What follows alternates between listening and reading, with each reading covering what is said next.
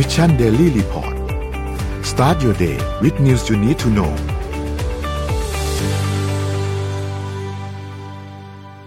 สวัสดีครับ ยินดีต้อนรับเข้าสู่ Mission Daily Report ประจำวันที่ 25 กรกฎาคม 2565 นะครับ วันนี้คุณอยู่กับพวกเรา 3 คนตอน 7 โมงถึง 8 โมงเช้า สวัสดีพี่เป๊กแล้วก็สวัสดีพี่ปิ๊กครับ สวัสดีครับ ครับ ครับ สวัสดีครับ เรามีปัญหากัน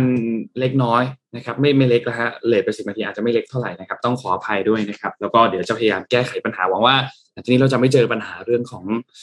ติดขัดตอนเริ่มต้นไลฟ์กันอีกนะครับ ก็จะพยายามแก้ไขปัญหานี้นะครับ ก็ขอโทษท่านผู้ฟังทุกๆท่านก่อนเลยนะครับ ที่พวกเรามาเลทนะครับ แต่ไม่ไม่ต้องห่วงนะฮะเรามาสายแค่ไหนเราก็จะเลิกเร็วเท่านั้นนะครับเพราะฉะนั้นวันนี้เจ็ดโมงห้าสิบเราก็จะไปกันแล้วนะครับ ยืดยืดหน่อยยืดหน่อยเติมหน่อยเติมหน่อยครับอ๋อโอเคเติมนิดนึง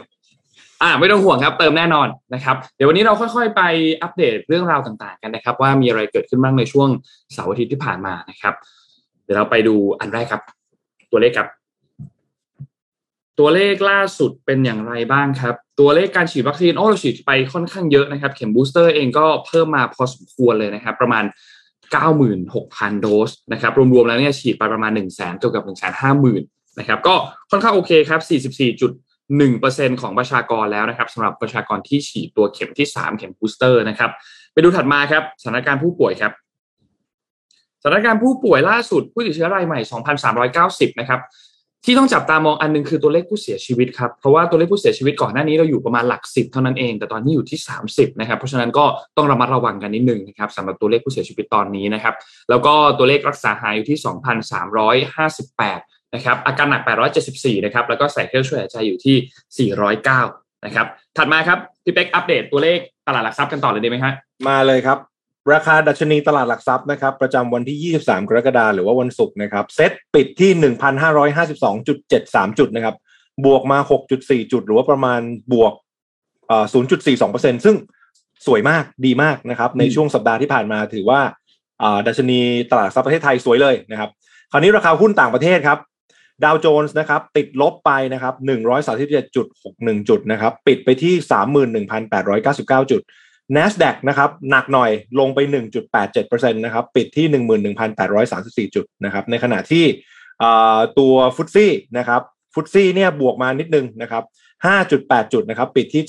7,276 จุด ต้องบอกว่าในฝั่งของ US เองก็มีเรื่องราวเมื่อวันศุกร์ที่ผ่านมานะครับ ซึ่งเดี๋ยวเราไว้ เล่าให้ฟังกันนะครับว่าครับเป็นยังไงราคาหุ้นก็เลยโดนเทลงมา ราคาน้ำมันดิบโลกครับ WTI ลงมา 1.7%ครับ Brent ลงไป 0.6%นะราคาทองคำต้องบอกว่าบวกขึ้นมาค่อนข้างเยอะนะครับ บวกมา 8 เหรียญตอนนี้ปิดที่เอ่อ1,727เหรียญนะครับนะส่วนคริปโตเคอร์เรนซีครับเรียกได้ว่าซึมๆแล้วกันนะครับ Bitcoin บวกอยู่ 0.8% Ethereum บวก 1.7% Binance บวก 0.6%นะครับ แล้วก็ Bitcup ก็ซึมๆครับ อยู่ที่ประมาณสักเอ่อ2.7เหรียญนะครับครับ ประมาณนี้ครับพี่ปิ๊กน้องนอะนท์ครับอะครับสำหรับวันจันทร์เป็นไงก่อน เอาเอาเอาข่าวพี่ก่อนเลยไหมอ่าได้ครับ เปิดมาเลยเดี๋ฮะยวขออนุญาตลุยเลยนะครับ ต้องต้องเล่าให้ฟังต่อเพราะว่าเมื่อกี้จากตัวเลขของรายงานหุ้นสหรัฐเนี่ย คือดาวโจนส์มันปิดลบไปแล้วก็หุ้นเทคปิดลบไปช่วงวันศุกร์ต้องบอกว่าหนักมากนะครับ อย่างตัว Snapchat เนี่ย เป็นเป็นตัวที่เป็น Talk of the Town เลย เพราะว่าปิดลบไปแรงมากจากความผิดหวังผลประกอบการ น้องนนท์เชื่อไหมว่า year to date ของหุ้น Snap เนี่ย year to date อะลงไป 80%นะลงมาเยอะมากลงมา 80%นะครับ ในในขณะที่ผลตอบแทนเฉลี่ย 5 ปี ถ้าถือ snap ทิ้งไว้ 5 ปี ตอนนี้ติดลบไปแล้วเกือบ 30%โดนหนักมากนะครับ หุ้นเทคนะ Netflix เองถึงแม้ราคาหุ้นจะบวกขึ้นมานะครับ แต่ว่าสมาชิกเขาก็หายไปเกือบล้านคน เราก็จะเห็นข่าวว่าเฮ้ยเดี๋ยวเขาจะตั้งกฎเกณฑ์ใหม่เรื่องการหาหารกันใช้แล้วอ่านะครับตรงนี้ก็เออเป็นเป็นประเด็นจากตัวผลประกอบการนะครับ คราวนี้โดยภาพรวมมันต้องบอกว่าภาพของเศรษฐกิจมันไม่ค่อยดีเท่าไหร่ เพราะว่าเขามีการประกาศตัวเลขดัชนีผู้จัดการฝ่ายจัดซื้อหรือว่าตัว PMI นะครับมันปรับตัวลงสู่ประมาณ 47.5 คราวนี้ตัวเลขเนี้ยถ้าเราให้แบบเป็นเป็นเกณฑ์ไว้เนาะปกติตัวเลขกลางๆ อยู่ที่ประมาณ 50 ถ้า PMI มากกว่า 50 คือดี น้อยกว่า 50 คือไม่ดีนะครับ อันนี้ปิดที่ประมาณสัก 47.5 นะครับ อันนี้ก็จะเป็นเคสที่บอกว่า เฮ้ย ในฝั่งของการการผลิตตัวเลขการบริการมันปรับลดลงนะ เพราะว่าคำสั่งซื้อใหม่กับการจ้างงานเนี่ยมันมีผลนะครับ เพราะฉะนั้นก็เป็นตัวเลขที่ออกมาช่วงสัปดาห์ที่แล้วที่ต้องระวัง คราวนี้ข่าวแรกที่อยากจะแชร์คือเรื่องของ recession ในฝากยุโรป สัปดาห์ที่แล้วเนี่ยน่าจะได้ยินได้ฟังไปแล้วว่าเฮ้ยมันมีความเสี่ยงในเรื่องของการปิดท่อก๊าซรัสเซียหรือเปล่าที่จะส่งมาที่ยุโรป แล้วมันจะทำให้ตัวเงินเฟ้อเนี่ย มันรุนแรงมากขึ้นนะครับ ต้องบอกว่าสัปดาห์ที่แล้วเนี่ย ฝั่งยุโรปเองเขาประกาศตัว composite PMI อะตัว PMI มาอีกแล้วเห็นไหมครับก็ใช้ตัวเลขเนี้ยเป็นเกณฑ์ในการวัดในภาคการผลิต ซึ่ง PMI ของฝากยุโรปเนี่ยอยู่ที่ 49.4 ต่ำกว่า 50 นะครับ จากที่เขาประเมินไว้ 51เพ ราะฉะนั้นพอเราเห็นตัวนี้เลขนี้ต่ำกว่า 50 ปุ๊บ บอกได้ทันทีว่าเฮ้ยเรื่องการผลิตอะมันค่อนข้างถดถอยนะ เริ่มเริ่มมีปัญหานะครับ ความเชื่อมั่นผู้บริโภคลงสู่ระดับต่ำสุด สัปดาห์นี้ครับ ผมบอกเลยสัปดาห์นี้นะไฮไลท์เพราะสัปดาห์นี้เราจะเจอข่าวการประชุมของเฟดในวันพุธแล้วก็การประกาศตัวเลข GDP ของสหรัฐในวันพฤหัสเพราะฉะนั้นสัปดาห์นี้ตลาดหุ้นรับรองว่าผันผวนแน่นอนนะครับครับคราวนี้สาเหตุที่หยิบภาพของยุโรปมา เพราะว่าตอนนี้มัน มันเสี่ยงมากขึ้น ต้องบอกว่ายุโรปเนี่ยเสี่ยงอยู่สองเรื่องสองเรื่องนะครับ จากนี้เราจะได้ยินข่าวเกี่ยวกับยุโรปยุโรปอยู่สองเรื่องคือหนึ่งเรื่องวิกฤตหนี้ debt crisis ซึ่งมันจะเกิดที่ไหนมันจะเกิดอย่างเช่น อย่างสเปนอิตาลีครับ ประเทศที่เขามีปริมาณหนี้สูงๆ เพราะว่าสัปดาห์ที่แล้วเนี่ย ECB เขาประกาศขึ้นดอกเบี้ย 0.5%ประกาศเลยนะเพื่อสกัดเงินเฟ้อนะ คราวนี้พอขึ้นดอกเบี้ยปุ๊บเนี่ยนะครับ ประเทศที่คือต้องบอกว่า EU เนี่ยหรือว่ายูโรโซนประกอบด้วย 19 ประเทศ แล้ว 19 ประเทศเนี้ยมีพื้นฐานทางเศรษฐกิจไม่เหมือนกันเลยสักประเทศ เพราะฉะนั้นมันจะมีประเทศที่อ่อนแอกับประเทศที่แข็งแรงประเทศที่แข็งแรงก็อย่างของเยอรมันนะครับในขณะที่ประเทศที่อ่อนแออย่างเช่นสเปนอิตาลีพวกเนี้ยพอหนี้มันสูง ถ้าโดนขึ้นดอกเบี้ยไป 0.5เนี่ยบางทีมันมีปัญหา เพราะฉะนั้นในสัปดาห์นี้นะครับจับตาเลย เราจะได้ยินอีกคำหนึ่งในข่าว finance คือนโยบายที่เรียกว่า transmission protection instrument หรือว่าตัวย่อ TPI ฟังแล้วดูยากจังเลยครับแต่เอาง่ายๆนะครับ เอาง่ายๆนะครับ มันคือนโยบายการเข้าไปซื้อพันธบัตรหรือเข้าไปอุ้มประเทศที่มีเขาเรียกอะไรครับ ปริมาณหนี้สูงๆ แล้วพอขึ้นดอกแล้วเขารับไม่ไหว ไม่งั้นเจ๊งนะอารมณ์เหมือนพวกทางศรีลังกาเงี้ยครับพอดอกเบี้ยแบบมันมันต้องขึ้นสูงอะเนาะแล้วหนี้เขาสูงเนี่ยเดี๋ยวมันจะมีปัญหา เพราะฉะนั้นตรงนี้เป็นคีย์เวิร์ดนะครับเผื่อ จากนี้เห็นในข่าวนะ TPI ยุโรปอะไรทำอะไรสุดท้ายมันคือการเข้าไปซื้อพันธบัตรเพื่ออุ้มประเทศที่เขามีหนี้สูงๆ นั่นเองนะครับอืมแต่อย่างไรก็ดีเรื่อง debt crisis เนี่ยเป็นความเสี่ยงที่หนึ่งที่ต้องบอกว่าธนาคารกลางเขาคุมได้นะ เพราะมันเป็นในฝั่งของนโยบายการเงินเนาะแต่ฝั่งที่คุมไม่ได้ครับน้องนนท์พี่ปิ๊กครับ มันคือเรื่องของหน้าหนาว ซึ่งอันนี้แหละ พอมันเข้าฤดูหนาวปุ๊บความต้องการการใช้พลังงานมันสูง แล้วถ้าเกิดประเด็นรัสเซียเขาปิดท่อนอสตรีมขึ้นมาอีกรอบหนึ่งอันนี้เรื่องใหญ่มาก น่าเป็นห่วงมาก อันนี้สำคัญมากเลยนะ เพราะว่าหน้าหนาวเนี่ยถ้าไม่มีพลังงานใช้เนี่ยคือคนน่าจะไม่รอดนะครับ ใช่ครับตายคือคือคือหนักมาก เพราะฉะนั้นตรงนี้มันเป็นความเสี่ยงมากกว่าเพราะอะไรน้องนนท์มันคุมไม่ได้ถูกไหมเราไม่รู้เขาจะทำยังไงนะครับ คือฝั่งหนึ่งอะในฝั่งเรื่องของวิกฤตหนี่อะเออเขายังพอจัดการไหวเพราะเขายังมีเครื่องมือเนาะแต่ฝั่งเนี้ยครับฝั่งของรัสเซียเนี่ยมันเป็น geopolitics หรือปัญหาเรื่องการเมืองเขาคุมได้ยาก คราวนี้ขออนุญาตแทรกอีกนิดเดียว อีกนิดหนึ่งอยากจะเล่าให้ชาว MDR ฟังว่าเวลาที่เกิด recession นะครับ ทั่วโลกนะ อันนี้อันนี้เป็นเป็นเป็นความรู้ติดติดตัวนิดนึงเวลาเกิด recession สาเหตุนะครับ มันแบ่งได้คร่าวๆ แค่สองแบบแค่นั้นเองครับน้องนนท์ recession หรือว่าวิกฤตเศรษฐกิจถดถอย ซึ่งเกิดจากเครดิต อันนี้คือแบบที่หนึ่งครับ แบบที่สองคือเกิดจากเงินเฟ้อหรือ inflation มีแค่สองแบบการถดถอยหรือว่า recession เกิดจากเครดิตหรือเกิดจาก inflation รอบที่แล้วปี 2008 วิกฤต subprime crisis ที่มันหนักเพราะว่ามันเป็น credit trigger recession ครับ มันเป็นวิกฤตเศรษฐกิจถดถอยซึ่งเกิดจากเครดิต มันเกิดจากการที่สถาบันการเงินมันล้ม หรือหนักกว่านั้นคือประมาณปี 1930 คือ the Great Depression วิกฤตเศรษฐกิจใหญ่ของโลกเกิดจากปัญหาเรื่องเครดิต 1997ปัญหาต้มยำกุ้ง วิกฤตเศรษฐกิจเกิดจากเครดิตหนักหมดเลย ในขณะที่รอบนี้ครับ เกิดจาก inflation เพราะฉะนั้นรอบนี้เป็น inflation trigger recession ซึ่งโดยปกติแล้ว มันจะแก้ง่ายกว่าค่อนข้างเยอะนะครับอ่าไม่ว่าจะเป็นเรื่องการขึ้นดอกเบี้ยการปรับลดงบดุล เพราะว่าเรื่องของ inflation trigger recession เนี่ยวิกฤตเศรษฐกิจถดถอย ซึ่งเกิดจากเงินเฟ้อเนี่ยมันมาจากสภาพคล่องส่วนเกิน ซึ่งรอบนี้มันมาจากการอัดเงินเข้าไปในช่วงโควิดนะครับเพราะฉะนั้นภาพนี้จะเห็นได้ชัดว่า เวลาเราแยกแล้วปุ๊บเนี่ยว่า recession เกิดจากเงินเฟ้อกับ recession เกิดจากเครดิต เราจะเข้าใจที่มาของมัน แล้วก็วิธีแก้ของมัน แล้วก็วิกฤตเศรษฐกิจถดถอย ซึ่งเกิดจากเงินเฟ้อเนี่ยจะรุนแรงน้อยกว่าตัวเครดิตเสมอ เพราะฉะนั้นจะชอบมีคนเทียบว่าเฮ้ยมันจะไปเหมือนต้มยำกุ้งไหมบอกเลยว่าคนคนละบริบทกัน มันไม่เหมือนกันอ่านนะครับ เพราะฉะนั้นตรงเนี้ยอยากให้เราเข้าใจว่าปัญหามันเกิดจากอะไรมันแก้ยังไง เพราะฉะนั้นเราจะได้ไม่ตื่นตระหนกจนเกินไปครับ เวลาที่เราฟังข่าวนะ พอเราพอเราแยกได้ว่ามันเป็นสองแบบนี้นะก็น่าจะโอเคขึ้นนะครับ คราวนี้จะมาตอบคำถามอีกนิดหนึ่งว่า สาเหตุที่เราต้องสังเกตยูโรโซนเพราะอะไร เออทำไมมันจะต้องมีข่าวเกี่ยวกับยุโรปมาตลอดเลยเนอะมีอยู่เนอะสองก็ให้สังเกตเออสังเกตไหมเราต้องรายงานข่าวเกี่ยวกับ EU ตลอด มีอยู่สองเรื่องครับ เรื่องที่หนึ่ง ยูโรโซนเนี่ยเขามีความใหญ่ของเศรษฐกิจอะใหญ่มาก เราไปกับตัวเลขด้วยกันนะ เราจะได้เห็นภาพที่บอกใหญ่อะใหญ่แค่ไหน ถ้าเทียบจาก GDP นะครับสหรัฐอเมริกาเนี่ยใหญ่ขนาด 21 trillion 21 ล้านล้านเหรียญ จีนเบอร์สอง 14 ล้านล้านเหรียญ ญี่ปุ่นอันดับสาม ห้าล้านล้านเหรียญ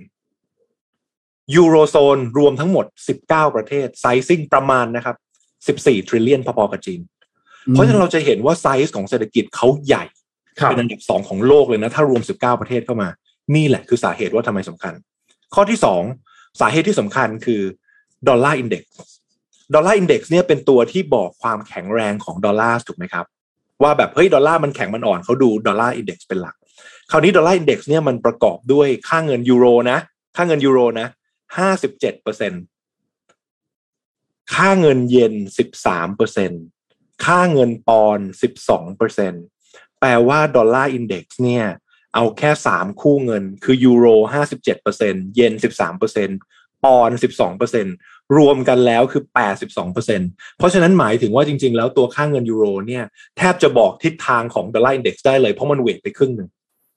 และนี่คือสองสาเหตุสำคัญครับว่าทำไม โลกถึงติดตามข่าวของยูโรโซนเป็นหลัก คราวนี้หาเรื่องมาถามพี่ปิ๊กดีกว่า เราเห็นภาพภาพใหญ่ไปแล้ว ในในภาพของ recession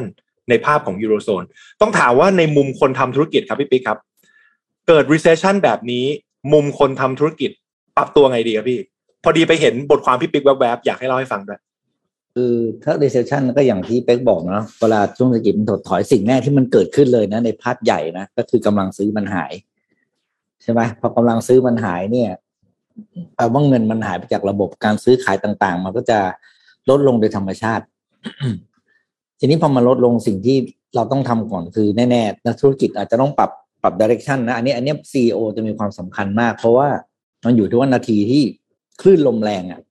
อืมโจทย์ที่ต้องทำโจทย์แรกอาจจะไม่ใช่พาเรือไปจนถึงเป้าหมายตามกำหนดเดิม โดยโดยเป็นการเทค เทคริสเหมือนกับพอขึ้นมาแรงก็ถ้ายึดเป้าหมายหลักๆนะก็เอ้าเราก็ต้องใส่เอฟฟอร์ดใส่อะไรต่างๆเข้าไปใช่ไหมควักตำราอะไรตัวอย่างออกมาใช้ ซึ่งมันอาจจะทำให้คุณไปถึงเป้าหมายได้เหมือนเดิมก็จริง แต่ว่ามันก็จะมาพร้อมกับความเสี่ยงที่อาจจะบางทีก็อาจจะไม่ไม่คุ้มได้ไม่คุ้มเสีย ถ้าเกิดมีอะไรผิดพลาดขึ้นมานั้นโจทย์ของซีอตอนนี้มันมันสำคัญมากว่ามันต้องประเมินสถานการณ์ตัวเองว่าไอ้ช่วงเวลาที่มันเศรษฐกิจมันไม่ดีครับ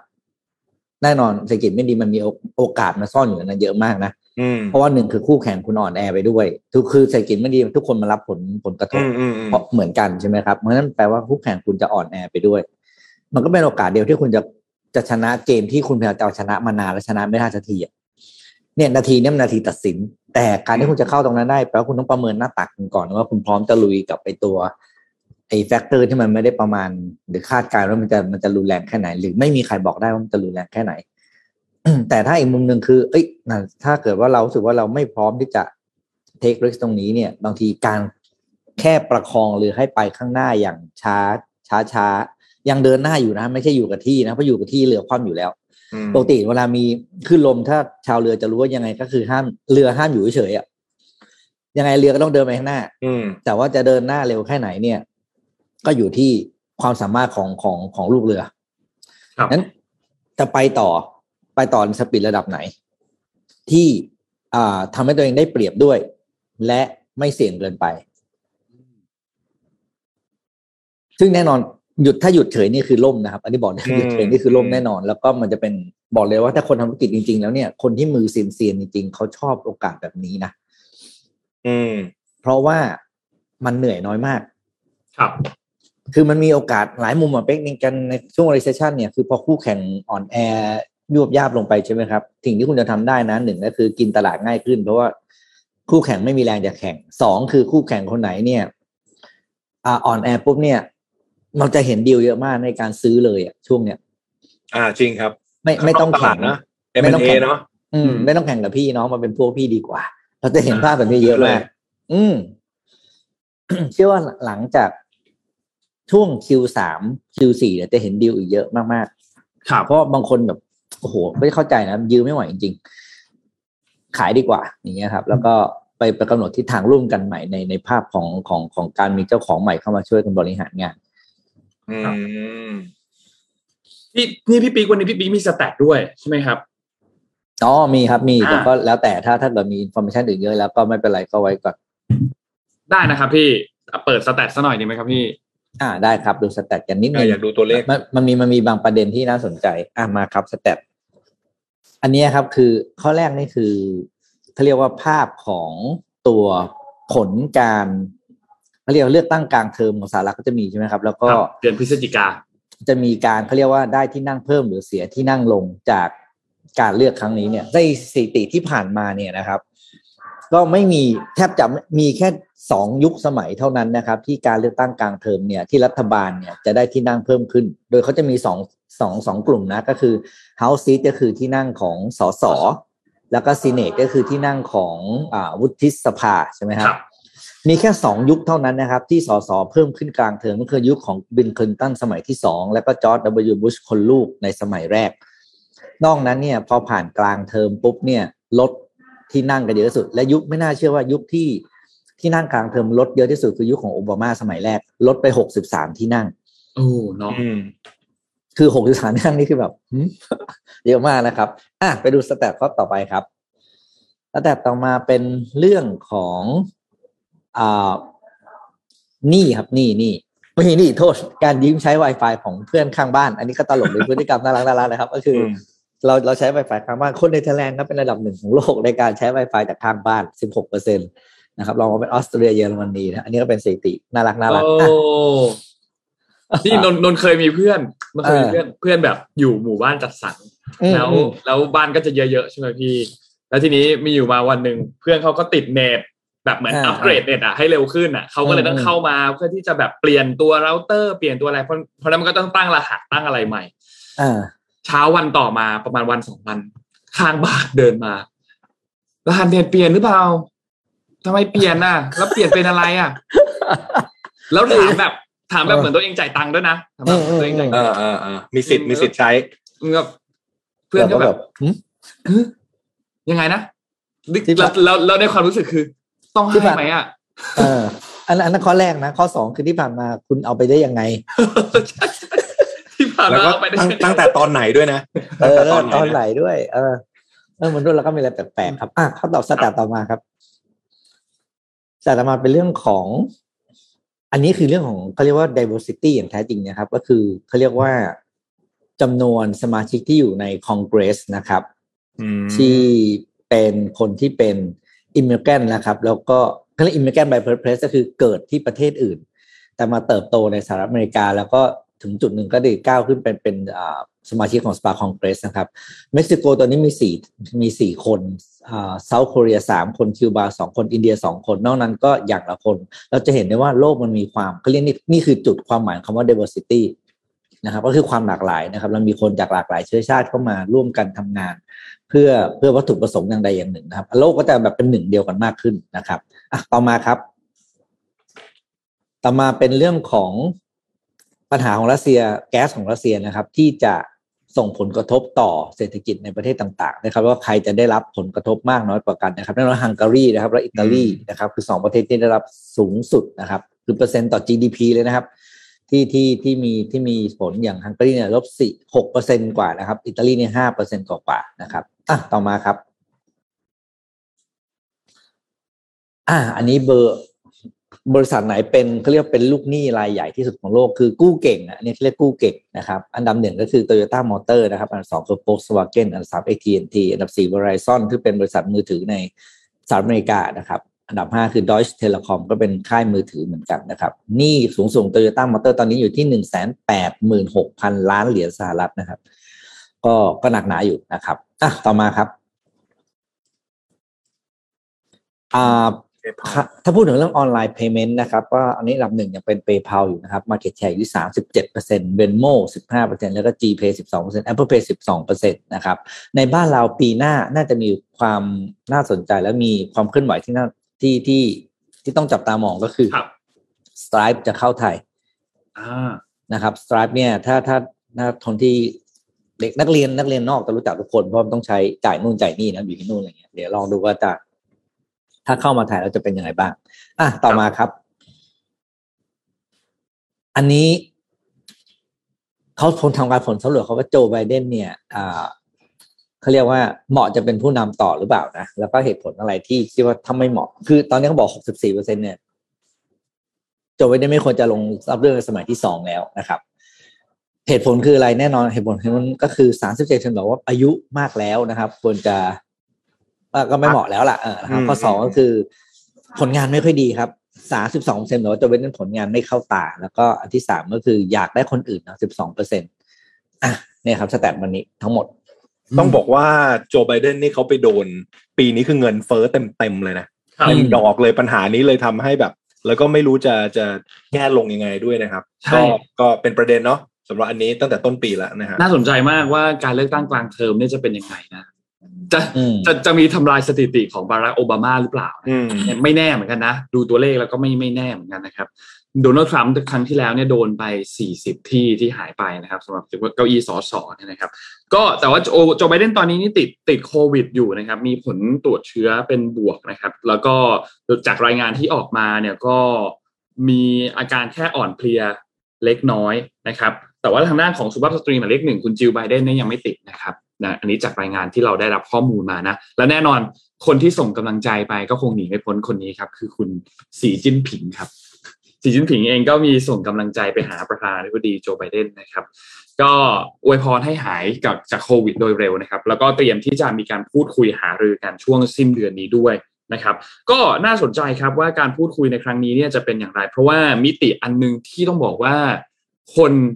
กำลังจับตามองกันอยู่มากก็คือประเด็นในเรื่องของไต้หวัน นะครับเรื่องไต้หวันตอนนี้เนี่ยมีความตึงเครียดในหลายมิติมากนะครับ ไม่ว่าจะเป็นความตึงเครียดทางด้านการค้า ที่มันก็ผนวกมากับสงครามของรัสเซียและยูเครนด้วยนะครับ แล้วก็ประเด็นในที่เกี่ยวข้องกับแนนซี่เปโลซีนะครับที่เตรียมที่จะไปเยือนทางด้านไต้หวันในเดือนสิงหาคมนี้แนนซี่เปโลซีคือประธานสภาของผู้แทนราษฎรสหรัฐนะครับ ซึ่งก็ต้องบอกว่าอันนี้น่าสนใจนะครับว่าการเดินทางไปเยือนเพราะว่าส่งตัวแทนระดับสูงมากนะครับ ส่ง Speaker of the House ไปนี่คือถือว่า เป็นระดับสูงนะครับ เพราะฉะนั้นรอบนี้เนี่ยน่าสนใจนะครับ ก็เป็นการแสดงออกอย่างหนึ่งในเชิงสัญลักษณ์นะครับว่ารอบนี้เนี่ยจะเป็นอย่างไรจีนต้องมีมาตรการตอบโต้แน่นอนนะครับ จะเป็นทางใดทางหนึ่งเนี่ยก็น่าสนใจนะครับ แล้วก็อีกอันหนึ่งที่เราอยากจับตามองดู แล้วก็อยากที่จะเห็นเนี่ยคือสีจิ้นผิงกับโจไบเดนเนี่ยยังยังไม่เคยเจอกันนะครับอืมไม่เคยเจอกันแบบ เจอกันต่อหน้านะยังไม่เคยเห็นภาพนั้นนะครับ ซึ่งก็ ตั้งแต่ที่รับตำแหน่งผู้นำมาในช่วงต้นปีมกราต้นปีของ 2021 เดือนมกราคมใช่ไหมครับ ตอนนั้นจีนเองก็มีมาตรการโควิดเข้มงวดมาโดยตลอดนะครับ ก็ยังไม่ได้เจอกันสักทีสีจิ้นผิงเองก็ยังไม่ได้ออกไปเยือนต่างประเทศด้วย นะครับ ก็แล้วก็ยังไม่ได้เปิดให้ผู้นำต่างชาติเนี่ยเข้ามาในประเทศด้วยเช่นเดียวกัน ไม่ว่าจะเป็นทางการทูตหรือเป็นอะไรก็ตามเนี่ยนะครับ ก็มีเพียงแค่การโทรศัพท์พูดคุยกันนะครับ ล่าสุดก็คือในเดือนมีนาคมตอนนั้นที่พูดคุยกันในหัวข้อเกี่ยวกับเรื่องของรัสเซียและยูเครนนะครับฉะนั้นอันเนี้ยน่าติดตามว่าการยกหูในช่วงสิ้นเดือนนี้เนี่ยสิ้นเดือนนี้ต้นเดือนหน้าเนี่ยจะเป็นอย่างไร นะครับ อันนี้รอติดตามดู แต่นนท์อยากพามาดูอีกอันหนึ่งครับ ที่ทุกท่านต้องระมัดระวังแล้วก็จับตามองกันนิดนึงครับ คือเกี่ยวกับฝีดาดลิงครับอืมฝีดาดลิงประกศแล้วตอนเนาะฝีดาดลิงตอนนี้เนี่ยน่าเป็นห่วงมากนะครับทำไมถึงน่าเป็นห่วง ล่าสุดเมื่อวันที่ 23 ที่ผ่านมาเนี่ย WHO เนี่ยนะครับเขาก็เตือนภัยเรื่องฝีดาดลิงมาโดยตลอด แต่เพิ่งมีการประกาศให้การระบาดของโรคฝีดาดลิงตอนนี้เนี่ย เป็นภาวะฉุกเฉินทางด้านสาธารณสุข ระดับโลก เพราะว่าผู้ติดเชื้อตอนนี้ทั่วโลกเนี่ยมันเพิ่มขึ้นอย่างรวดเร็วนะครับ ดรเทสรอสอัพฮานอมกราเบเยซูสนะครับซึ่งเป็นผู้อำนวยการขององค์การอนามัยโลกเนี่ยเขาบอกว่า ตอนนี้รายงานผู้ป่วยทั่วโลก 75 ประเทศเนี่ยนะครับที่พบนะที่พบตัวฝีดาดลิงเนี่ยนะครับ พบแล้วเนี่ย 16,000 รายนะครับ และที่สำคัญคือมีผู้เสียชีวิตแล้ว 5 รายด้วยนะครับ ซึ่งการที่เขาออกมาประกาศเนี่ยเขาเพิ่งมีการประชุมฉุกเฉินกันนะครับ ถ้าเกี่ยวข้องกับฝีดาดลิงครั้งนี้เป็นครั้งที่ 2 ที่มีการประชุมฉุกเฉิน ซึ่งก็เกิดขึ้นในช่วงวันศุกร์เสาร์อาทิตย์ที่ผ่านมานะครับ แล้วก็ก่อนหน้านี้เนี่ยต้องบอกว่ายังไม่แน่ใจว่าควรจะประกาศไหมคณะกรรมการยังมีความเห็นไม่ตรงกันอยู่นะครับ แต่ว่าล่าสุดเนี่ยก็มีการตัดสินใจแล้วว่าเรื่องนี้เป็นเรื่องที่น่ากังวลมาก และเป็นปัญหาระดับชาติ เพราะฉะนั้นต้องเป็นปัญหาระดับโลกนะครับระดับนานาชาตินะครับ ก็เลยต้องมีการประกาศนะครับ ซึ่งแน่นอนแหละความเสี่ยงเนี่ยก็ค่อนข้างน่าเป็นห่วงนะครับ โดยเฉพาะพื้นที่คือ ยุโรปนะครับที่เปิดประเมินไว้เป็นความเสี่ยงระดับสูงนะครับแล้วก็อีกอันนึงที่น่าสนใจก็คือโรคโปลิโอด้วยที่สหรัฐมีการพบผู้ป่วยโรคโปลิโอ เป็นครั้งแรกในรอบ 10 ปีนะครับซึ่งก็ไม่เคยคนพบไม่เคยพบมานานแล้วเนี่ยนะครับสำหรับโรคโปลิโอ อันนี้ก็น่าเป็นห่วงเช่นเดียวกันนะครับทีนี้คนก็จะสนใจว่าอะแล้วไทยอะยังไง ตอนนี้ไทยเนี่ยเป็นยังไงนะครับ จำได้ไหมครับว่าเรามีข่าวว่ามีผู้ป่วยที่เป็นชาวไนจีเรียเนี่ยนะครับ ที่เป็นผู้ป่วยฝีดาดลิงรายแรกในประเทศไทย ตอนนั้นเนี่ยเข้าตรวจนะครับที่บริเวณจังหวัดภูเก็ตใช่ไหมครับเข้าไปอยู่ในโรงพยาบาลตรวจ แล้วก็รอผลอยู่ แล้วปรากฏว่าระหว่างรอผลพอผลออกปุ๊บหนีไปนะครับ แล้วก็หายไปตามจับไม่ได้นะครับ ซึ่งล่าสุดเนี่ยล่าสุดเนี่ยนะครับตำรวจกัมพูชาเนี่ยนะครับ ได้มีการ รวบตัวทางด้านของผู้ป่วยฝีดาดลิง รายแรกในประเทศไทยเรียบร้อยแล้วนะครับ แต่ไปจับได้ที่กัมพูชานะครับ เพราะว่าเดินทางหลบหนีผ่านทางช่องทางธรรมชาตินะครับบริเวณเกาะกงเนี่ยนะครับ แล้วก็ว่ายน้ำข้ามไปยังฝั่งกัมพูชานะครับ ก็ไปจับได้ที่ตลาดแห่งหนึ่งนะครับนนไม่กล้าอ่านชื่อนะครับ เพราะว่าอ่านอ่านไม่อ่านไม่ออกนะครับกลัวว่าจะอ่านผิดนะครับ อยู่ในกรุงพนมเปญช่วงเย็นเมื่อวานนี้เมื่อช่วงเย็นเมื่อวันที่ 23นะครับ ก็เป็นอันว่าพบเรียบร้อยแล้วนะครับสำหรับผู้ป่วยฟีดาลิงรายแรกนะครับ แต่ทีนี้น่าเป็นห่วงพอสมควร เพราะว่าเราเองเนี่ยก็ยังไม่แน่ใจนะครับว่ามีการแพร่ระบาดของเชื้อเนี่ยออกไปมากน้อยแค่ไหนนะครับเพราะว่าผู้ป่วยเนี่ยก็เริ่มมีอาการตั้งแต่ช่วงต้นต้นเดือนนี้นะครับต้นเดือนกรกฎาคมนะครับมีไม่ว่าจะมีอาการไอมีการเจ็บคอมีผื่นมีตุ่มที่เป็นนูนๆขึ้นมาเนี่ยนะครับ แล้วก็ต้องรอติดตามดูเหมือนกันเพราะว่าก็มีไข้ด้วยนะครับ เพราะนั้นตอนนี้เนี่ย โรคตัว monkeypox ไวรัสเนี่ยก็เป็นอีกหนึ่งโรคที่น่าเป็นห่วง ทีนี้แล้วไทยทำยังไงครับ นนเซอร์ไพรส์ว่ากับข่าวนี้นนนนนอ่านหลายรอบมากนะครับ ว่าเอ้ยอันนี้ข่าวจริงหรือเปล่า ไทยบอกว่าคุณอนุทินให้สัมภาษณ์เมื่อวานนี้วันที่ 24 บอกว่าพรุ่งนี้เตรียมประชุมด่วนเลย พรุ่งนี้นะครับพรุ่งนี้พรุ่งนี้คือเขาเขาประกาศวันอาทิตย์นะ แล้วเขาก็บอกว่าเดี๋ยวพรุ่งนี้ต้องเตรียมประชุมด่วนเลย เพราะว่าเตรียมที่จะมีการยกระดับต้องถกกันเลยว่าฝีดาดลิงเนี่ยจะยกระดับให้เป็นโรคติดต่ออันตรายไหมแต่ก็ยังคงมั่นใจว่าควบคุมได้นะครับ ประโยคคุ้นๆไหมครับโอเคประชุมด่วนวันพรุ่งนี้และก็มั่นใจว่าควบคุมได้นะครับเมื่อวานนี้คุณอนุทินก็ให้สัมภาษณ์นะครับ หลังจากที่มีการหลังจากการคือเขาก็ประชุมด่วนกันมาแล้วรอบนึงแหละ แต่พรุ่งนี้ต้องถกกันอีกรอบนึงว่า จะยกให้มันเป็นภาวะฉุกเฉินด้านสาธารณสุขระหว่างประเทศหรือเปล่านะครับ อันนี้ก็ต้องรอติดตามดูว่าจะมีการปรับในเรื่องของตัวเลขไหม แต่ว่าแน่นอนแหละกรมกรมการแพทย์กรมวิทยาศาสตร์การแพทย์สำนักงานตลาดกรมควบคุมโรคก็มีการพูดคุยเกี่ยวข้องกับการประชุมในครั้งนี้ทั้งหมดนะครับแล้วก็มีการพูดถึงตัวไทม์ไลน์ของชาวไนจีเรียที่หลบหนีออกจากนอกประเทศ แล้วก็ไปถูกจับได้ที่กัมพูชาแล้วด้วย เช่นเดียวกันนะครับ แล้วก็ความพร้อมของวัคซีนตอนนี้เนี่ย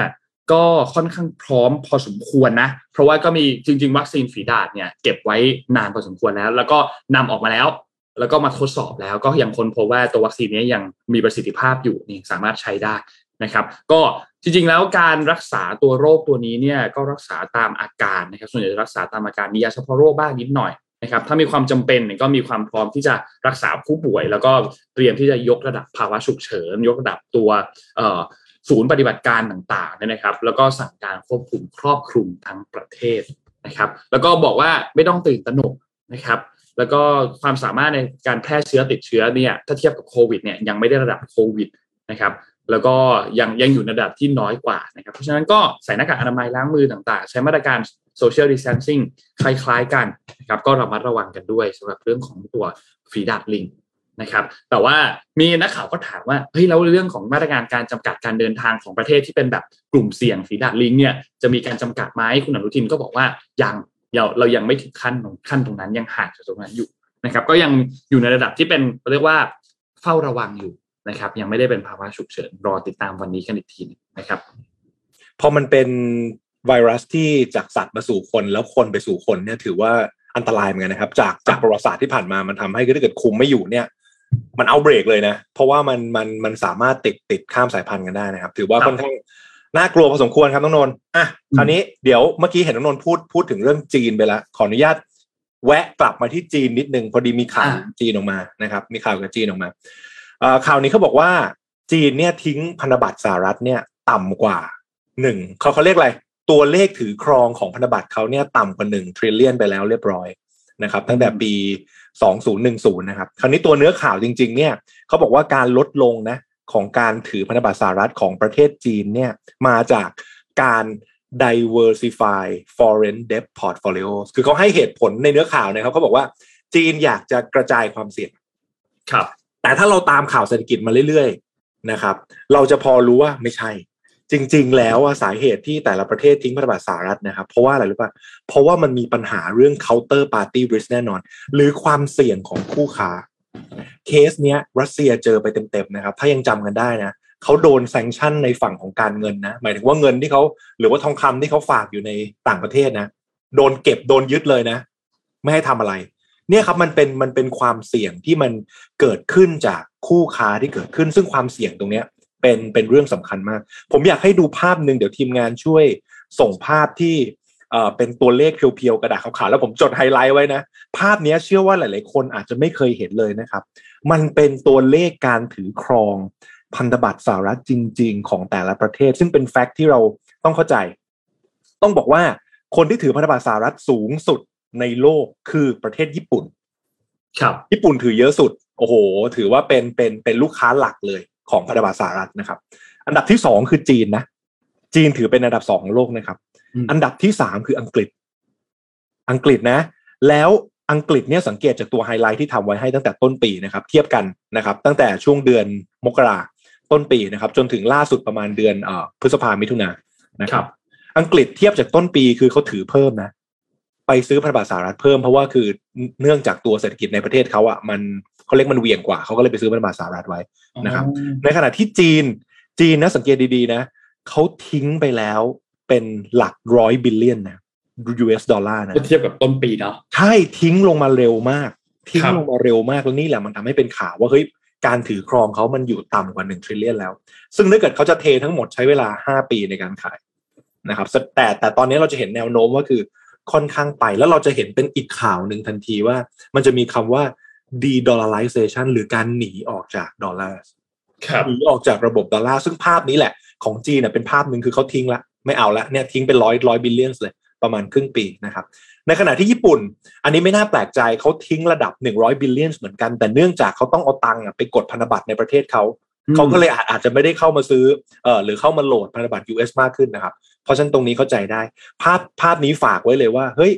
เอ่อลำดับของคนที่ถือพันธบัตรสหรัฐจริงๆอะก็คือญี่ปุ่นจีนอังกฤษ จากนี้เวลาเราฟังข่าวเราจะพอจับได้ว่าอ๋อถ้าเกิดประเทศสามประเทศเนี้ยเขาทิ้งพันธบัตรสหรัฐอะจะมีนัยสำคัญ ของไทยจะมีติ่งเล็ก ๆ อยู่ข้างล่างเห็นไหมครับ เล็ก ๆ ถือถืออยู่เหมือนกันนะ ประมาณห้าสิบบิลเลียนนะครับอยู่ข้างล่างนะอ่าตรงตรงนี้แต่ตก็รงนี้ก็จะเป็นภาพให้ดู แต่ก็เป็นของไทยนี่ก็ลดลงเยอะเหมือนกันนะ ในช่วงสามเดือนที่ผ่านมาจากหกสิบสี่เนาะเหลือห้าสิบ ใช่ครับพี่ซึ่ปิ๊งกตรถ้างเกิดเราเนี้ยดูมันตามเปลี่ยนเนาะอืมลดเยอะลดเยอะมันถือก็ว่าถือว่าเป็นการโหลดโหลดโหลดออกเออเหมือนกันครับ เออ โหลดออกเหมือนกัน อืม คือจะมองว่าเป็นเป็นข่าวดีหรือเปล่า ก็ไม่รู้เหมือนกันนะ อืม นะรอรอดูครับ ใช่ครับ ว่าว่ามันจะว่าเป็ผนลกระทบมันจะมากแค่ไหนด้วยนะถูกถูกแต่คราวนี้คราวนี้ต้องบอกว่าวันนี้ที่ยกเรื่องของเรื่องเรื่องของการเอ่อเทพันธบัตรขายเนี่ยไม่ได้บอกแค่ในมุมจีนอย่างเดียวแต่ว่า มันสื่อถึงเรื่องที่ทุกคนต้องเข้าใจนะครับ ในการทำธุรกิจเกี่ยวกับในฝั่งการเงินนะมันมีความเสี่ยงอย่างหนึ่งครับ เขาเรียก counter party risk หรือความเสี่ยงของคู่ค้า ซึ่งอันเนี้ยหลายคนเนี่ยอาจจะมองข้ามไป ซึ่งมันจะทำให้เราเห็นไปถึงอีกสองเคสในสัปดาห์ที่แล้วครับพี่ครับปิงน้ำมนต์ครับ ข่าวแรกคือธนาคารกลางเมียนมาระงับการชำระหนี้ในสกุลเงินดอลลาร์เห็นไหมอืมอันนี้คือความเสี่ยงของคู่ค้าเลยนะอยู่ดีๆเขาประกาศกฎเกณฑ์อะไรมาหนึ่งสองสามแล้วทำให้เราแบบ คือเราเราเราทำอะไรไม่ได้ อันที่สองอันนี้ข่าวใหญ่เลยสัปดาห์ที่แล้ว Zipmex ที่คนไปฝากเงินใน ZipUp แล้วแล้วมีปัญหา ต้องบอกว่าปัญหาเรื่องคู่ค้า counterparty risk เนี่ยZipmex เองเขาก็เจอนะครับ เพราะมันเป็นผลผลพวงที่มาจาก Luna ที่มันร่วงแรงๆ Babel Finance Celsius ที่ล้มละลาย ตรงเนี้ย Zipmex เองเขาก็ไปเจอ counter party risk เหมือนความความเสี่ยงของคู่ค้า ในขณะที่อีกชั้นหนึ่ง ก็คือลูกค้าที่เอาเงินไปฝากในตัว ZipUp ซึ่งโอเค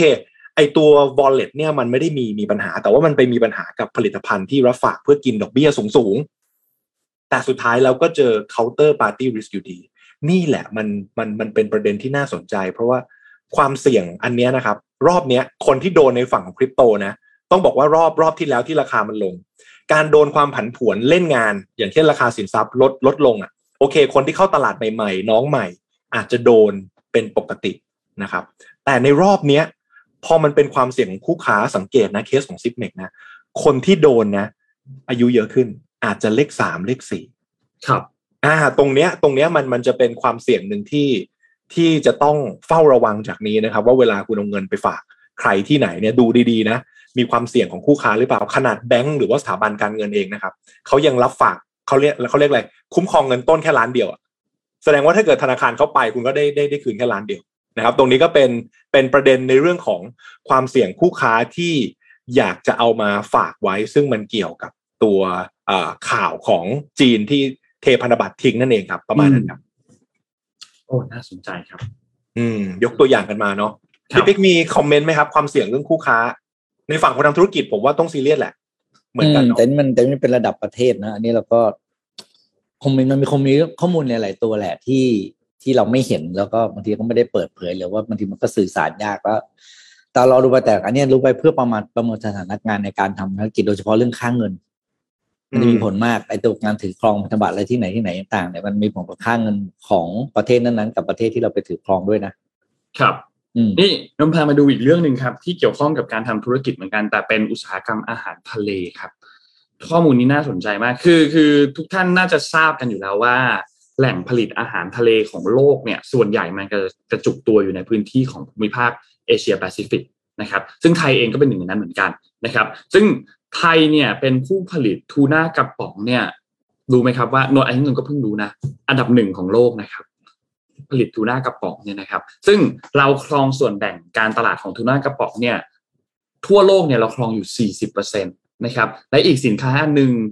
ที่เป็นอาหารทะเลที่ไทยส่งออกเป็นจำนวนมากก็คือตัวกุ้งแช่แข็งนะครับไทยเราส่งออกกุ้งแช่แข็งเนี่ยเป็นอันดับ 6 ของโลกนะครับซึ่งสถิติที่เราบอกมาตรงนี้เนี่ยก็พอจะยืนยันได้แล้วว่าไทยเองถ้าเรานับว่าเราเป็นผู้ส่งออกอาหารทะเลไหมเนี่ยเราก็เป็นผู้ส่งออกอาหารทะเลที่เป็นรายใหญ่คนหนึ่งเลยของโลกนะครับวันนี้เลยอยากจะมาอัปเดตแนวโน้มของอุตสาหกรรมอาหารทะเลไทยให้ทุกคนเนี่ยมาทราบข้อมูลกันนิดหนึ่งนะครับดูภาพรวมกันก่อน ภาพรวมเนี่ยนะครับ ลักษณะแล้วก็พื้นฐานของสินค้าหลักๆ ของอุตสาหกรรมนี้เนี่ยนะครับ สินค้าประมงของไทยเนี่ยส่วนใหญ่เนี่ยจะเป็นการผลิตเพื่อส่งออกเป็นส่วนใหญ่ ก็จะมีพวกปลาทูน่ากระป๋องมีกุ้งที่เป็นสินค้าหลักนะครับ ซึ่งเป็นสัดส่วนเนี่ยคือ 90%ของผลผลิตทั้งหมดในประเทศนะครับ เพราะฉะนั้นมูลค่าการส่งออกจึงเป็นตัวชี้วัดอุตสาหกรรมที่ต้องจับตามองนะครับ โดยมูลค่าการส่งออกอาหารทะเลในปีนี้เนี่ยนะครับ มีแนวโน้มที่จะปรับตัวดีขึ้นอย่างต่อเนื่องนะครับ ก็เป็นการตามเศรษฐกิจโลกด้วยเพราะว่าเศรษฐกิจโลกค่อยๆ ฟื้นตัวอย่างช้าๆช้าๆนะครับโดยโดยเฉพาะอย่างยิ่งประเทศคู่ค้าที่เป็นคู่ค้าสำคัญของเรา ไม่ว่าจะเป็นสหรัฐ เป็นญี่ปุ่น เป็นออสเตรเลีย เป็นจีน ก็เป็นส่วนหนึ่งที่เขาเริ่มที่จะผ่อนคลายมาตรการการควบคุมโรค แล้วก็เพิ่มมาตรการการกระตุ้นเศรษฐกิจของภาครัฐต่างๆนี่นะครับ ก็ทำให้เกิดเพนอัพดีมานในกลุ่มอาหารทะเล แล้วก็ผู้บริโภคที่มีกำลังซื้อ นะครับ เรามาดูตัวเลขมูลค่านิดหนึ่งเริ่มต้นอันแรกคือมูลค่าการส่งออกทูน่ากระป๋องของไทยเนี่ยนะครับ ซึ่งก็เป็นสิ่งที่เราส่งออกเป็นอันดับต้นๆของเราเนี่ยนะครับ ปี 65 เนี่ยมูลค่าการส่งออกทูน่ากระป๋องของไทยเนี่ยกลับมาขยายตัวอยู่ที่ประมาณ 9% year on year นะครับ ซึ่งก็สอดคล้องกับความต้องการของตลาดโลกแล้วก็คู่ค้าหลักๆ ก็คือสหรัฐนะครับ EAC เขาคาดการณ์ว่ามูลค่าการส่งออกทูน่ากระป๋องในปีนี้เนี่ยมีแนวโน้มที่จะกลับมาอยู่ในระดับที่ ใกล้เคียงกันกับค่าเฉลี่ยในช่วง pre covid ละพูดง่ายก็คือในช่วงปีตั้งแต่ 58 ถึง 62 เนี่ยนะครับ ส่วนราคาวัตถุดิบทูน่าที่นำเข้าเนี่ยมีแนวโน้มที่จะปรับตัวสูงขึ้น สอดคล้องกับความต้องการของตลาดโลกที่ทยอยค่อยๆฟื้นตัวฟื้นตัวมากขึ้น รวมถึงต้นทุนในการออกจากปลาที่มันเพิ่มสูงขึ้นนะครับ หลักๆ เลยก็คือตัวน้ำมันดีเซลนะครับ อีกอันนึงก็คือกุ้งและผลิตภัณฑ์ มูลค่าของการส่งออกกุ้งและผลิตภัณฑ์เนี่ยมีแนวโน้มที่จะปรับตัวดีขึ้นเช่นเดียวกันนะครับ EAC คาดการณ์ว่าปีนี้เนี่ยจะขยายตัวอยู่ที่ 14.6% year on year นะครับ ซึ่งถ้าเทียบกับปีที่แล้วเนี่ยจะเร่งขึ้นมานะครับ ตอนนั้นนี่อยู่ที่ 6.7% year on year เท่านั้นเองนะครับ เพิ่มขึ้นมาประมาณ 2 เท่าตัวเลยนะครับ ซึ่งก็สอดคล้องกับความต้องการที่ฟื้นตัวมา ไม่ว่าจะเป็นการส่งออกกุ้งที่เป็นกุ้งสดแช่เย็น แช่แข็ง แล้วก็ซึ่งประเภทนี้ดีกว่าที่เป็นแบบกุ้งแปรรูป นะครับซึ่งก็ได้รับปัจจัยต่างๆ มาจากตลาดจีนตลาดญี่ปุ่นที่ค่อนข้างเติบโตดีอย่างชัดเจนนะครับโดยเฉพาะอย่างยิ่งตลาดจีนเนี่ยมีการนำเข้ากุ้งสด กุ้งแช่เย็นกุ้งแช่แข็งเนี่ยเพิ่มสูงขึ้นมากเลยในช่วง 3-4 ปีที่ผ่านมา ซึ่งก็สอดคล้องกับการขยายตัวของกลุ่มชนชั้นกลางในประเทศ ซึ่งเป็นกลุ่มที่มีรายได้ที่สูงมากขึ้น แล้วก็ต้องการอาหารที่เป็นอาหารประเภทแบบลักชัวรี่มากขึ้น ไม่ว่าจะเป็นอาหารทะเล ซึ่งก็กุ้งเองก็เป็นหนึ่งในนั้น นะครับ ทีนี้ความเสี่ยงที่ผู้ประกอบการต้องระมัดระวัง และต้องเผชิญหลังจากนี้มีอะไรบ้างนะครับ อันแรกก็คือปัญหาเรื่องของเงินเฟ้อพี่ปิ๊กพี่เป็กพูดถึงไปแล้วพอสมควรนะครับ การเร่งตัวของเงินเฟอ้อที่เร่งตัวสูงขึ้น ภาวะเศรษฐกิจที่มีแนวโน้มอาจจะเข้าสู่อัตราที่เป็นแบบชะลอตัว และอาจจะมี recession เกิดขึ้นเนี่ยก็เป็นความเสี่ยงที่ ประเทศคู่ค้าหลักของไทยก็ต้องเผชิญเช่นเดียวกัน เพราะฉะนั้นถ้าหากว่าเขาเผชิญหนักๆเข้าเนี่ยมันก็จะส่งผลกระทบต่อความเชื่อมั่นและกำลังซื้อของผู้บริโภค รวมถึงประเด็นความท้าทายอื่นๆ ที่อาจส่งผลกระทบต่อการบริโภคอาหารทะเลในระยะต่อไปด้วย ไม่ว่าจะเป็นเรื่องของมาตรการกีดกันทางภาษีนะครับมาตรการกิจการทางการค้าที่ไม่ใช่ภาษีที่เป็น non tariff barrier นะครับ ส่วนนี้เนี่ยเป็นประเด็นโดยเฉพาะอย่างยิ่งคือเรื่องของการทำประมงแบบยั่งยืนหรือว่า sustainable fishing และการปฏิบัติต่อแรงงานอย่างเป็นธรรมคือ fair labor practice นะครับรวมไปถึงการดำเนินธุรกิจที่คำนึงถึงผลความยั่งยืน และผลกระทบต่อสังคมและสิ่งแวดล้อมเป็นหลักเนี่ยนะครับ ซึ่งก็เป็นสิ่งที่ผู้ประกอบการในธุรกิจประมงเนี่ยก็ต้องแน่นอนแหละเขาก็ต้องให้ความสำคัญมากยิ่งขึ้นนะครับและอันถัดมาก็คือการแข่งขันจากสินค้านวัตกรรมที่เป็นทางเลือกใหม่ๆไม่ว่าจะเป็นโปรตีนที่เป็นโปรตีนทางเลือก โปรตีนจากพืช ผลิตภัณฑ์ที่เป็นประเภทแบบ plant-based seafood นะครับ ก็เริ่มมีงานวิจัย และก็มีตัวสินค้าพัฒนาออกมาเพื่อตอบโจทย์มากยิ่งขึ้นมากยิ่งขึ้นนะครับ และสุดท้ายก็คือนโยบายสร้างความมั่นคงทางอาหารของจีนคือว่าตัว food security นะครับ จีนเนี่ยมีแนวโน้มที่จะทยอยลดการนำเข้าจากประเทศอื่นมากขึ้น และพึ่งพาการผลิตภายในประเทศมากขึ้นนะครับ ซึ่งก็แน่นอนว่าจะทำให้ แนวโน้มในการที่เราจะส่งออกสินค้าไปเนี่ยส่งออกสินค้าของไทยเนี่ยไปเนี่ยมันก็จะได้รับผลกระทบอย่างหลีกเลี่ยงไม่ได้แน่นอนนะครับ เพราะฉะนั้นอันเนี้ยสำคัญนะครับ แล้วเราก็มีสินค้าที่พึ่งตลาดจีนเป็นหลัก โดยเฉพาะอย่างยิ่งตัวกุ้งสดที่เป็นกุ้งแช่เย็นกุ้งแช่แข็งเนี่ยก็พึ่งพาจีนเป็นหลักด้วยนะครับ เพราะฉะนั้นก็ต้องมีการปรับกลยุทธ์ทางธุรกิจ ESC เขาก็เลยมองว่าผู้ประกอบการในอุตสาหกรรมเนี่ยต้องมีการ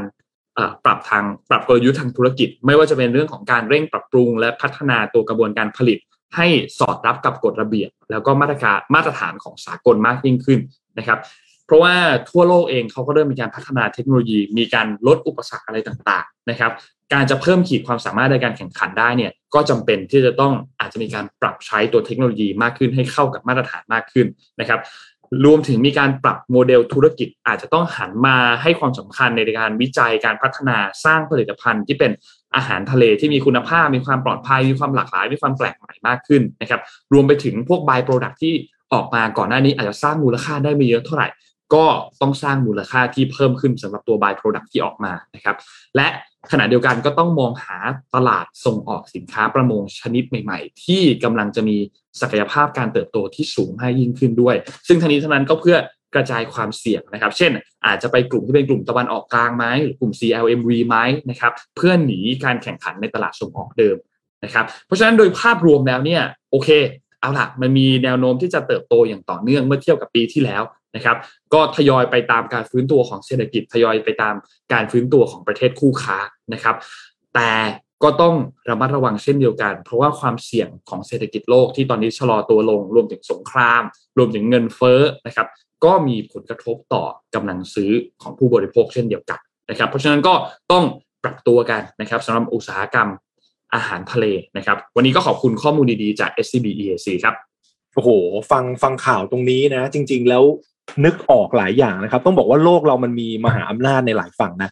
มหาอำนาจฝั่งครับพลังงานน้ำมันก็ตะวันออกกลางเนาะมหาอำนาจในฝั่งของเศรษฐกิจก็อ่าอย่าง US ของจีนอะไรเงี้ย จริง ๆอะต้องต้องคุยกับพี่ปิ๊กน้ำนนท์ด้วยเฮ้ยบ้านเรามันมหาอำนาจฝั่งอาหารเหมือนกันนะพูดถึงนะเฮ้ยเราเราก็ไม่แพ้ยูเครนนะ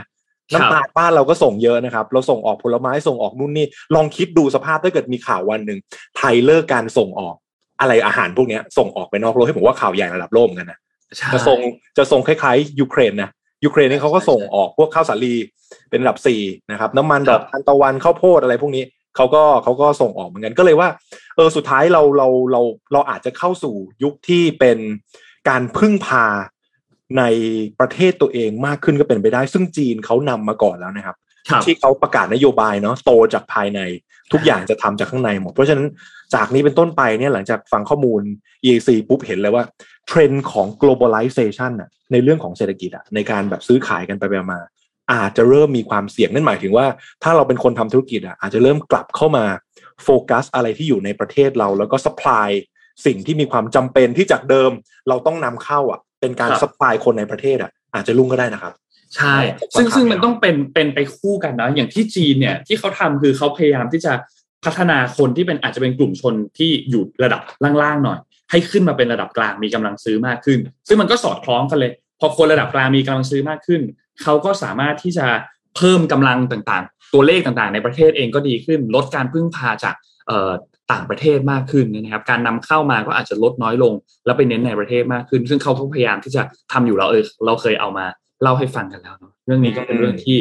ในอีกห้าปีสิบปียี่สิบปีจีนน่าจับตามองมากนะครับ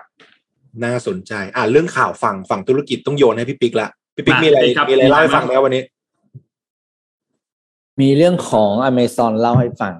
สัปดาห์ที่ผ่านมาเนี่ยอเมซอนเพิ่งประกาศว่าจะซื้อบริษัท healthcare แห่งหนึ่งชื่อ One Medical นะครับ เป็นมูลค่า 3.9 พันล้านเหรียญ ซึ่งเป็นดีลที่ใหญ่ที่สุดของ Amazon เป็นอันดับสามอันดับสาม Amazon นะครับ คือก่อนหน้านี้เนี่ย Amazon เขาเขาเขาทำดีลในการเข้าซื้อกิจการใหญ่ๆมาแล้วสองกิจการ ซึ่งมันมีความหมายและมีนัยยะซ่อนอยู่ด้วยนะ ที่จะเล่าให้ฟังจะได้รู้ว่าเวลาไอ้พวกนี้เขาซื้อเนี่ยเขาคิดอะไรเขามองอะไรนะครับ ก่อนหน้านี้เนี่ย Amazon เนี่ยเคยซื้อครั้งแรกเลยนะในปี 2017 ครั้งนั้นเนี่ย Amazon ซื้อ Whole Food Market ซึ่งเป็นซูเปอร์อาหารที่เป็นอาหารเชิงแนวออร์แกนิก เป็นหลักนะ Whole Food นี่ขายของแบบสุขภาพอย่างเดียวเลย แล้ว Amazon เข้าซื้อครั้งนั้นเนี่ยได้มูลค่า 13.7 พันล้านเหรียญนะครับ ซึ่งตอนนั้นเนี่ย ก็ทุกคนต้องเอ๊ะมันก็มองว่า Amazon อยากจะอยากจะพยายามจะขยายตัวเองเข้าสู่ออฟไลน์หรือเปล่า เพราะตัวเองอยู่ออนไลน์มาตลอด อืมนะครับก็เอ๊ะถึงอยากจะขยายเขาเรียกว่าอาณานิคมของตัวเองเข้าสู่โลกของออฟไลน์ เพื่อที่จะคอมบายอะไรต่าง ๆ นะครับ อันนั้นคือ อันนั้นก็จบไปดีลหนึ่ง ต่อมาปีที่ผ่านมานี่เองนะครับ Amazon เพิ่งซื้อดีลเพิ่งทำดีลอันใหญ่เป็นอันดับสองบริษัทก็คือการเข้าซื้อ MGM Studio ชื่อคุณคุณไหมอืมค่ายหนังอืมค่ายหนังนะครับอือ่ามอืมซื้อที่8.45พันล้านเหรียญนะครับ ก็ล่าสุดสดๆนะครับ ก็ปีที่ผ่านมาแล้วว่าปีนี้ก็ซื้อเนี่ยแหละครับ One Medical 3.9พันล้านเหรียญสิ่งที่นักวิเคราะห์มองก็คือว่า เอ๊ะทำไมอเมซอนถึงซื้อนะครับ จริงๆ แล้วมันคือการต่อยอดธุรกิจของตัวเองที่เคยทำแล้วอับต้องใช้คำว่าทำแล้วไม่สำเร็จ ก่อนหน้านี้เนี่ยอเมซอนเคยมีอเมซอนอ่าอืมเขาเรียกว่าเรากำลังจะคือจะทำเรื่องของ online shopping ไอ้ส่วนของที่เป็นโกล s รี่นะครับ แล้วก็ทำแล้วไม่เที่ยวไปไม่ไปไม่สุดอะเออไปไม่สุดแล้วก็ไม่แบบเรียกว่าไม่ไม่ไม่ไม่ถึงเป้าหมายสักทีเพราะฉะนั้นเนี่ยในเมื่อทำไม่ได้ใช่ไหม ก็ซื้อคนที่จะเป็นสะพานที่จะพาให้ตัวเองเนี่ย ไปถึงตัวเองได้เร็วขึ้นครับนะครับ ก็เลยซื้อไปส่วนของการเข้าซื้อ MGM Studio เนี่ยทุกคนก็รู้ว่า Amazon มี Amazon Prime ซึ่ง Amazon Prime มันก็เป็นคู่แข่งกับ Netflix กับ Disney อะไรต่างๆ ใช่ไหมแล้วทุกคนเห็นว่าธุรกิจของไอตัวสตรีมมิ่งเนี่ย คนที่จะอยู่ได้คือคนที่มีคอนเทนต์เป็นของตัวเอง อืมเพราะว่ารายได้คุณเนี่ย ไม่ต้องแบ่งใครแล้วก็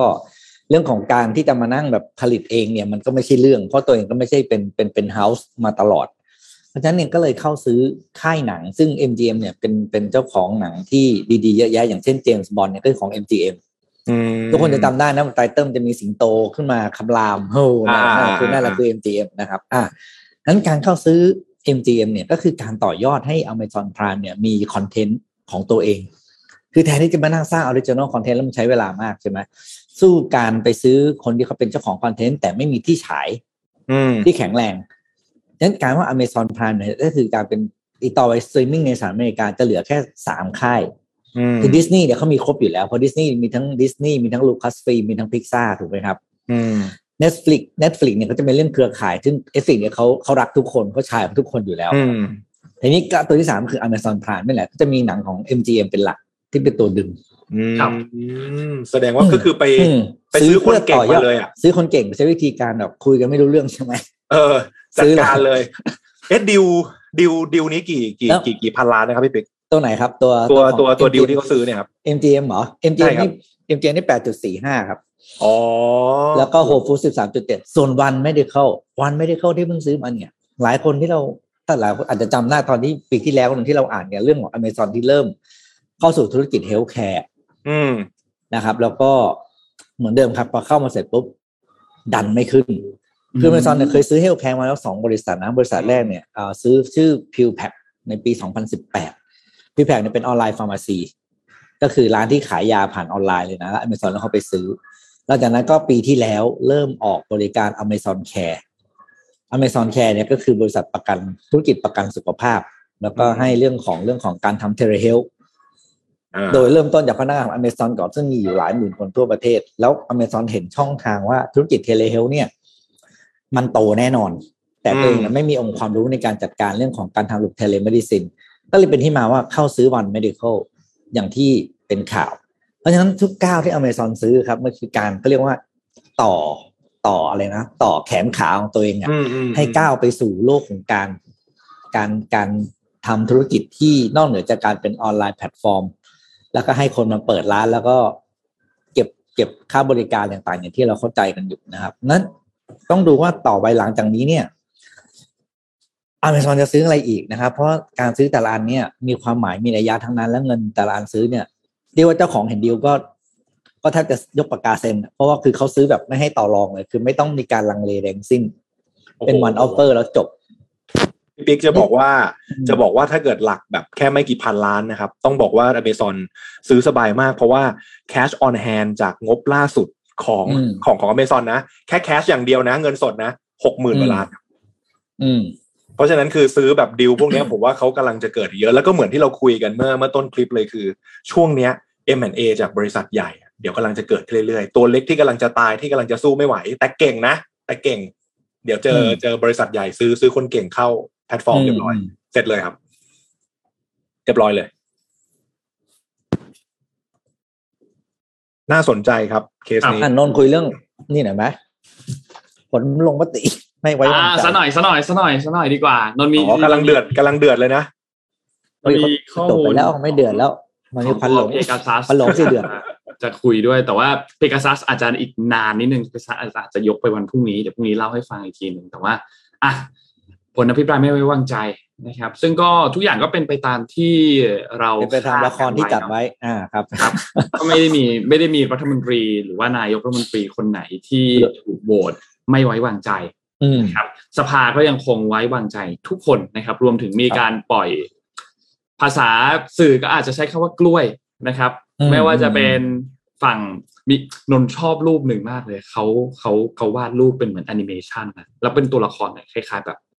ตัวละครเหมือนเกมอะไรอย่างเงี้ยอืมแล้วก็มีมีคนโยนกล้วยลงไปอืมข้างล่างเนี่ยมีทั้งงูเห่า และอืมมีทั้งลิงที่คอยรอรับกล้วยรับกล้วยอยู่ข้างล่างนะครับอืมซึ่งก็ผลการลงมติเนี่ยก็ต้องบอกว่าหลาย ๆ คนนะ มีคะแนนมากกว่าของฝั่งพรรครัฐบาล สสรัฐบาลรวมกันทั้งหมดเนี่ยมีเยอะกว่านั้นอีก นั่นหมายความว่ามีฝั่งฝ่ายค้านที่ไปโหวตให้ด้วย นะครับโหวตไว้วางใจทางด้านอืมของรัฐมนตรีแล้วหรือว่านายกรัฐมนตรีเนยนะครับ ซึ่งก็โดยภาพรวมแล้วเนี่ยอย่างที่ทุกท่านเห็นบนหน้าจอตรงนี้เลย ขอบคุณข้อมูลจากภาพจาก Point Today นะครับทำสรุปภาพมาเปรียบเทียบกันได้น่าสนใจมาก ในรอบนี้เนี่ยการอภิปรายไม่ไว้วางใจเนี่ยดันมีทางด้านของ 4 มหาวิทยาลัยนะครับ ที่ร่วมกับทางด้านของ 4 ช่องนะครับช่องทีวีเนี่ยนะครับที่มีการถ่ายทอดสดการอภิปรายไม่ไว้วางใจเนี่ยโดยให้มีการเขาเรียกว่าลงมติด้วย สสในสภาก็ลงมติไป แต่ประชาชนที่ดูอยู่ผ่านหน้าจอก็สามารถร่วมลงมติได้ด้วย โดยก็จะมีกฎ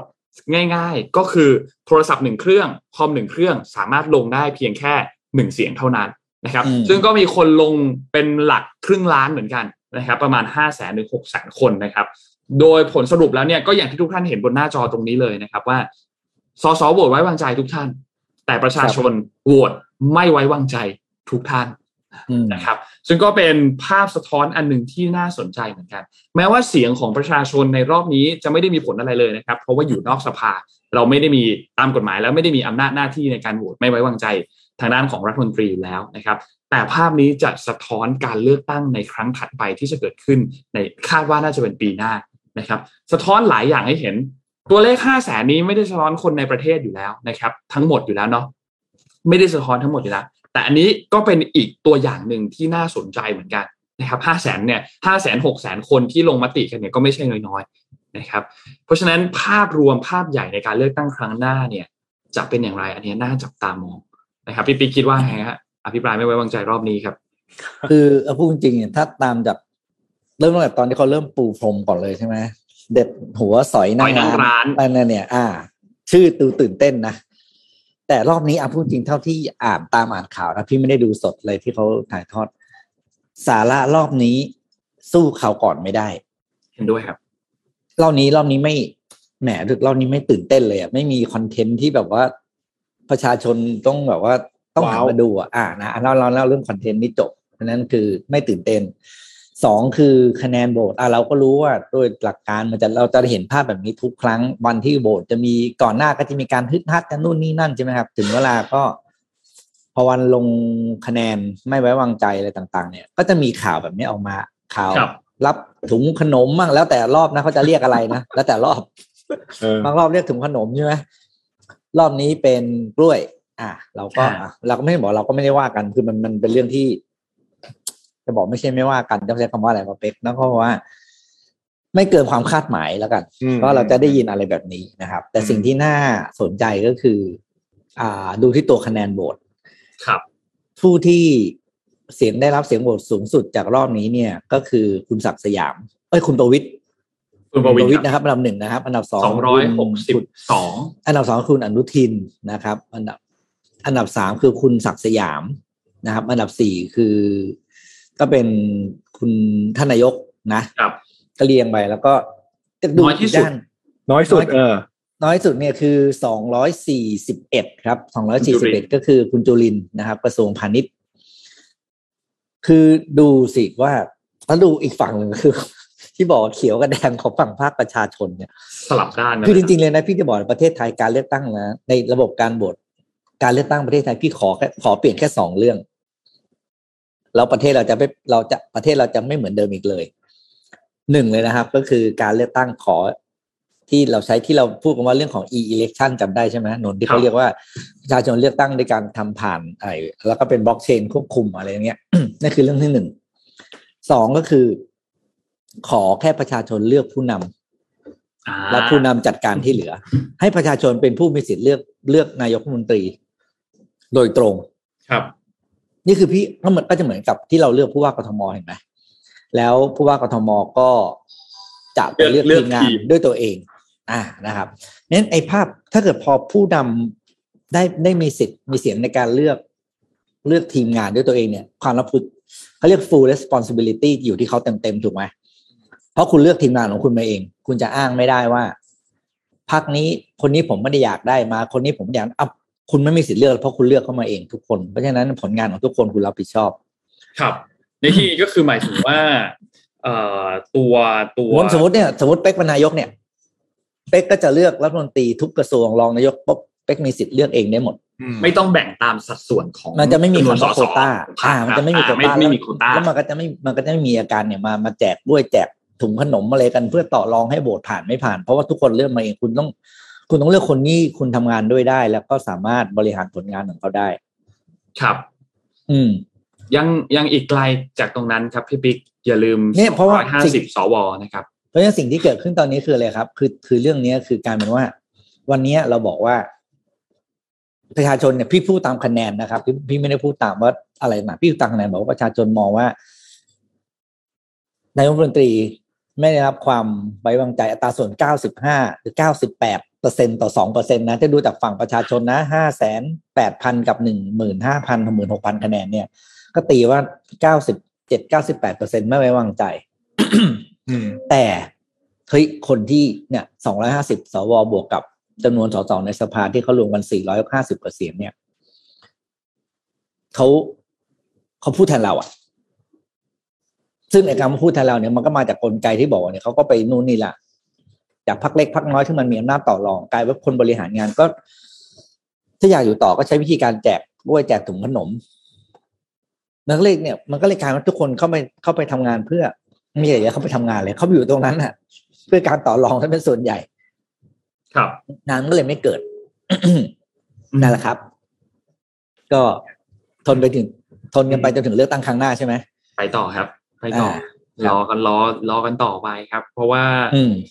แต่ว่าการอภิปรายไม่ไว้วางใจรอบนี้เนี่ย คือโอเคข้อมูลต่างๆเนี่ยอืมคือคนคนเขามีการทำโพลนะ มีการทำโพลออกมาก็ประมาณ 80 กว่าเปอร์เซ็นต์ก็บอกว่ารู้สึกไม่ได้มีอะไรว้าวไม่ไม่ได้รู้สึกแตกต่างจากครั้งที่แล้วมากเท่าไหร่เนี่ยนะครับ คนก็ยังไม่ได้ประทับใจมากเท่าไหร่ แต่ว่าพอด้วยมันเป็นระบบตัวเลขแบบนี้เนี่ยเนาะมันแล้วแล้วสสส่วนใหญ่ก็จะโหวตตามมติของพรรคด้วยเนี่ยนะครับ ไม่ได้โหวตตาม ใช่ใช่ไม่ได้ความเป็นอิสระในการอันนี้เลยเพราะเพราะฉะนั้นเพราะฉะนั้นมันก็จะเป็นเราก็จะเห็นตามตัวเลขตาม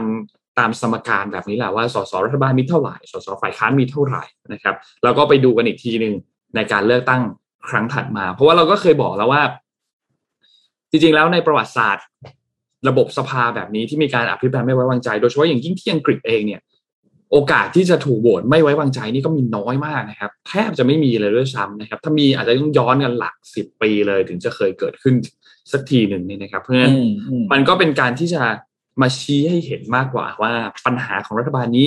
มีอะไรบ้าง และถ้ามันร้ายแรงจริงๆอาจจะนำไปสู่การตรวจสอบต่อ หลังจากการจบอภิปรายไม่ไว้วางใจไหมและภาพสำคัญมากๆก็คือนำไปสู่การลงคะแนนของประชาชนในการเลือกตั้งครั้งถัดไปนั่นแหละ นะครับก็ยังอยากให้จับตามองในสภากันต่อไปครับว่าสถานการณ์การเมืองหลังจากนี้เนี่ยจะเป็นอย่างไรนะครับ เพราะว่าตัวแปรการแตกพักอะไรต่างๆ ก็เริ่มเยอะ และรวมถึงประเด็นหาร 100 หรือหาร 500เนี่ยล่าสุดก็เริ่มจะมีการพลิกไปพลิกมาเหมือนกันนะครับว่าจะเป็นอย่างไร เพราะว่าหลังจากที่มีตัวเลขอะสรุปแล้วสภาโหวตหาร 500 มาเนี่ยก็จะต้องมีการส่งไปให้สารรัฐธรรมนูญตีความกันอีกทีนึงว่าหาร 500เนี่ย มันชอบด้วยรัฐธรรมนูญไหมหรือมันขัดกับรัฐธรรมนูญไหมนะครับ ทางด้านของคุณวิษณุเองก็ก็มีการพลิกเหมือนกันนะ ว่าอืมถ้าสารรัฐธรรมนูญไม่อนุมัติในเรื่องนี้บอกว่ามันขัดกับรัฐธรรมนูญเนี่ยก็อาจจะต้องกลับมาใช้ตัวการหารหนึ่งร้อยแทนหรือเปล่า เรื่องนี้ก็ยังไม่ได้ข้อสรุปแม้ว่าสภาจะโหวตกันแล้ว แต่ก็ต้องรอสารรัฐธรรมนูญตัดสินกันอีกทีหนึ่งนะครับ ก็ยาวๆครับ เรื่องนี้รอกันต่อไปครับอะ แต่เป็นประชาชนก็อย่างนี้แหละ ครับ นี่เมีกี่มีคอมเมนต์ถาม ครั้งนี้สว250ยังโหวตเลือกนายกได้ไหม เลือกได้นะครับอืมเพราะว่าอำนาจอยู่5ปีนะครับ สวนะครับ ยังคงเลือกได้นะครับอะเขาก็ต้องเลือกตั้งให้ทันสวอำนาจชุดนี้แหละต้องครับ ต้องเป็นแบบนั้นอยู่แล้วครับเออเพราะว่าใช่ไหมวาระวาระหมดครับ นี่ยังไม่รู้นะว่า สุดท้ายแล้วเรื่อง 8 ปีของนายกเนี่ยจะถึงศาลเมื่อไหร่จะมีการตัดสินอืมเมื่อไหร่จะมีการยื่นเมื่อไหร่แต่คิดว่าในเดือนสองเดือนนี้เราน่าจะรู้ผลกันเหมือนกันนะครับ อืมอืมอะวันนี้ก็ประมาณนี้ครับครับประมาณประมาณนี้ครับ เข้มข้นกันอย่างยิ่งนะครับพรุ่งนี้อืมเดี๋ยวรอติดตามกันดูมีหลายเรื่องเหมือนกันพรุ่งนี้มีเปกาซัสที่อยากจะนำมาพูดคุยกับทุก ๆ ท่านเหมือนกันนะครับ วันนี้ก็